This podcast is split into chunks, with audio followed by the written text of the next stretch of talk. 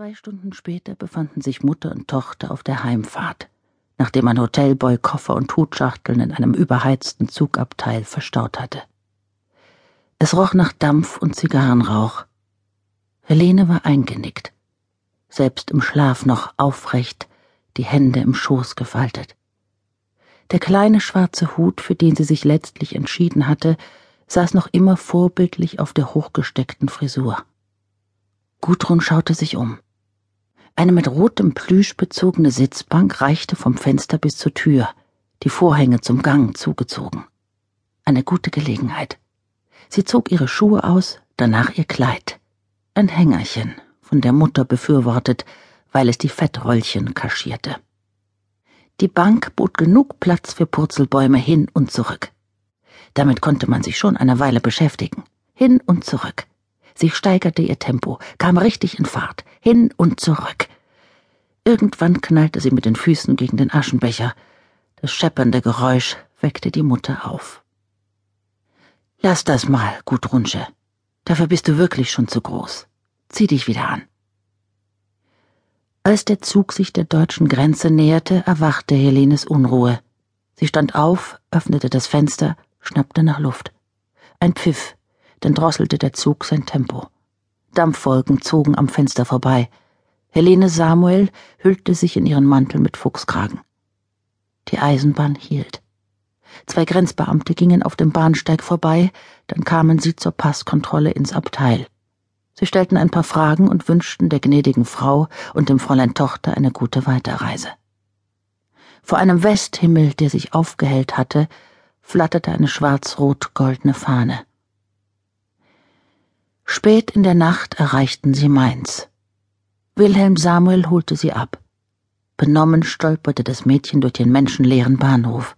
Später saß es auf der Rückbank von Vaters Limousine, roch die Ledersitze und seine Orientzigarette, verstand nicht, was die Eltern sprachen, hörte nur ihre leisen, gereizten Stimmen. Beim Frühstück ging der Streit zwischen Vater und Mutter weiter. Helene Samuel, wie immer beherrscht in Ton und Haltung, hielt ihrem Mann vor, er hätte sie nicht auf diese Reise schicken dürfen. Gudrun verstand noch immer nicht, worum es ging. Vielleicht würde ihr Ralf wie später alles erklären. Sie schaute zu ihm hinüber. Der 4 Jahre ältere Bruder saß geistesabwesend dabei. Ihn schien das alles nicht zu interessieren. Einmal mit den Vorwürfen angefangen, konnte Helene nicht mehr aufhören. An der Grenze habe sie ein furchtbarer Schrecken überkommen. Wenn jemand ihr Übles gewollt hätte, wenn sie überfallen worden wäre. Wenn. Wilhelm widersprach laut und bissig. Was willst du denn noch? Ist doch alles famos gelaufen. Schade nur, dass man die Geschichte niemandem erzählen kann. Die Coupons um den Bauch meiner Frau gewickelt. Er lachte auf. Seine Laune konnte von jetzt auf gleich umschlagen zum Schlechten oder zum Guten. Ich muss dich loben, Helene. Alles hat jetzt seine Ordnung. Wir können uns glücklich schätzen, in diesen schweren Zeiten einen Mann wie Brüning zu haben. Den Reichskanzler zu unterstützen, hielt Wilhelm Samuel, der im Krieg einfacher Soldat gewesen war, für seine patriotische Pflicht. Aus keinem anderen Grund hatte er Helene dazu überredet, sein Vermögen heimlich aus der Schweiz zurück nach Deutschland zu holen. Daher wiederholte er am Frühstückstisch den Satz, der seit einigen Monaten sein Lieblingsspruch war. Ein anständiger Deutscher lässt sein Geld im Land. Helene lächelte.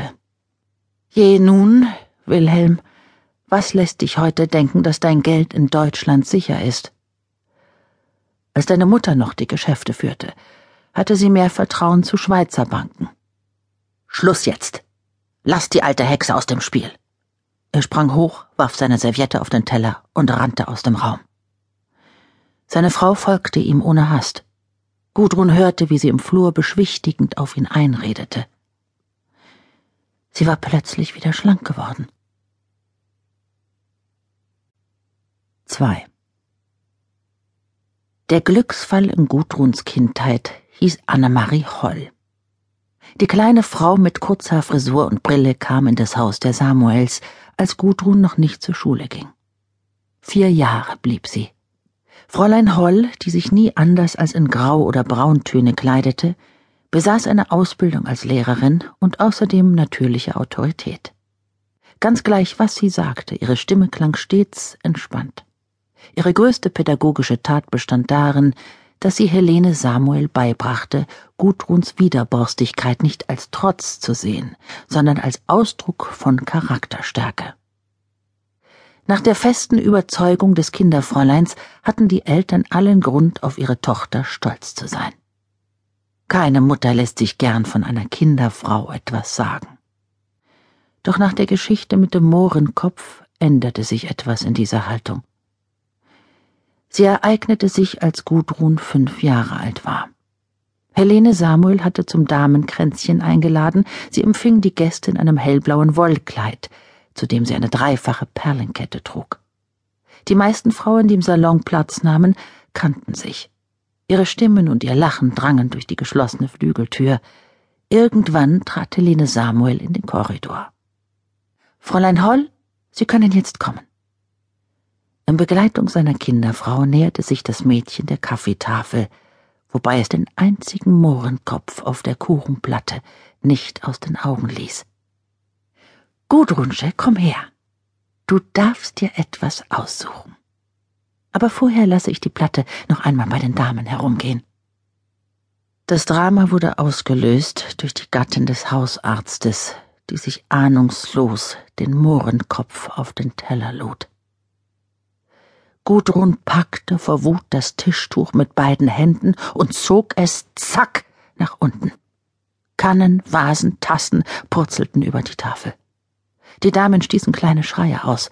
Gudrun stand da, starr vor Schreck. »Du schlimmes Kind«, stöhnte die Mutter. Das Mädchen rannte heulend fort. Helene Samuel ging hinterher, wieder vollkommen beherrscht. Ihrem Gesicht war nichts anzumerken. Plötzlich stand die Kinderfrau vor ihr. »Gnädige Frau, das war nicht korrekt.« »Nein, Sie können dem Kind nicht zuerst die freie Auswahl versprechen und unmittelbar danach andere vorziehen.